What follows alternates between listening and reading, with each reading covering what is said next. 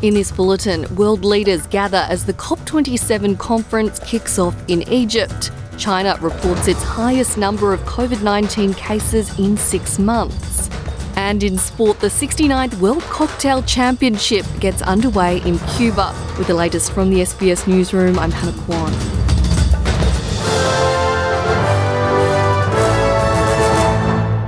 Envoys around the globe have gathered in Egypt for the COP27 climate change conference. Against the backdrop of the war in Ukraine, high inflation, food shortages, and the energy crunch, delegates are attempting to achieve meaningful change towards lowering emissions. 120 heads of state are among the 40,000 COP27 participants. The leaders of two of the world's biggest polluters, India and China, are not attending, casting doubt about what can be achieved without them. But Alok Sharma, who chaired the last climate summit in Glasgow, says that progress towards lower emissions is being made. Every major report published this year underscores the point that progress is being made.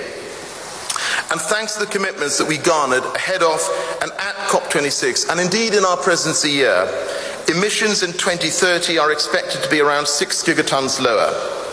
That is the equivalent of 12% of today's global annual emissions. The federal government has made concessions to its contentious industrial relations legislation. In a bid to get it through Parliament before Christmas, Workplace Relations Minister Tony Burke has agreed to amend the bill. However, business groups say the changes do not fully alleviate their concerns. Mr. Burke has told Sky News he believes the changes will lift wages and create a fairer enterprise bargaining system. This puts an end to the argument that you'll end up with workplaces that didn't want to be part of an agreement but somehow got roped in anyway or didn't want to be part of industrial action. If you if you vote against any of the stages at that business level, then you're not part of it. A Sri Lankan cricketer has been accused of an alleged sexual assault in Sydney after he came into contact with a 29 year old woman via a dating app. Danushka Gunathilaka is in Australia for the T20 World Cup and police arrested him at his hotel early on Sunday.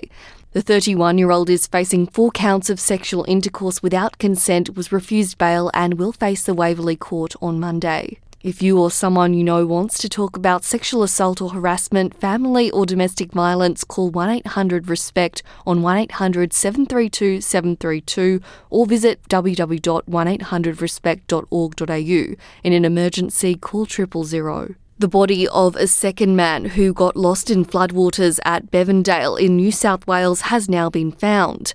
The two men went missing last Monday after the ute they were travelling in was swept off a flooded causeway in Prestons Creek in the southern tablelands. Police divers found the body of one of the men on Thursday afternoon, while a second was located on Sunday morning. While the bodies are yet to be formally identified, they are believed to be the missing men. China has reported its highest number of new COVID 19 infections in six months. There were 4,610 new cases recorded on Saturday, the most since May, compared with 3,837 new cases a day earlier. It comes a day after Chinese health officials dashed hopes the country's strict COVID zero policy would be eased. A passenger flight carrying 43 people has made a crash landing into Lake Victoria while attempting to reach a nearby airport in Tanzania. Airline officials say of the 43 people on board the Precision Air flight, there were 24 survivors. The two pilots initially survived and managed to speak to local officials from the cockpit, but the Prime Minister says they may have since died. The cause was not immediately clear, but the Tanzania Broadcasting Corporation says the incident took place amid heavy storms and rain. Turning to sport, and the 69th World Cocktail Championship has kicked off in Cuba, featuring rum cocktails created by bartenders from over 60 countries. The championship is organised by the International Bartenders Association, which takes care of the traditions and heritage of this craft in the world. Cuba has a dozen classic cocktails famous globally, among which are the daiquiri and the mojito. Here's Bartenders Association President Giorgio Fadda, followed by Vice President Sheena Cullen.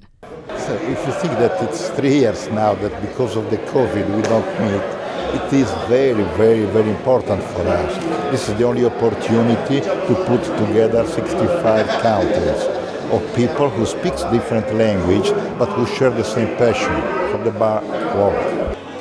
So important. So it's our connection and it's people that we love and you know support for so many years that all come together and we're just so happy to see each other and it's such an important moment and to be serving everybody is just the best.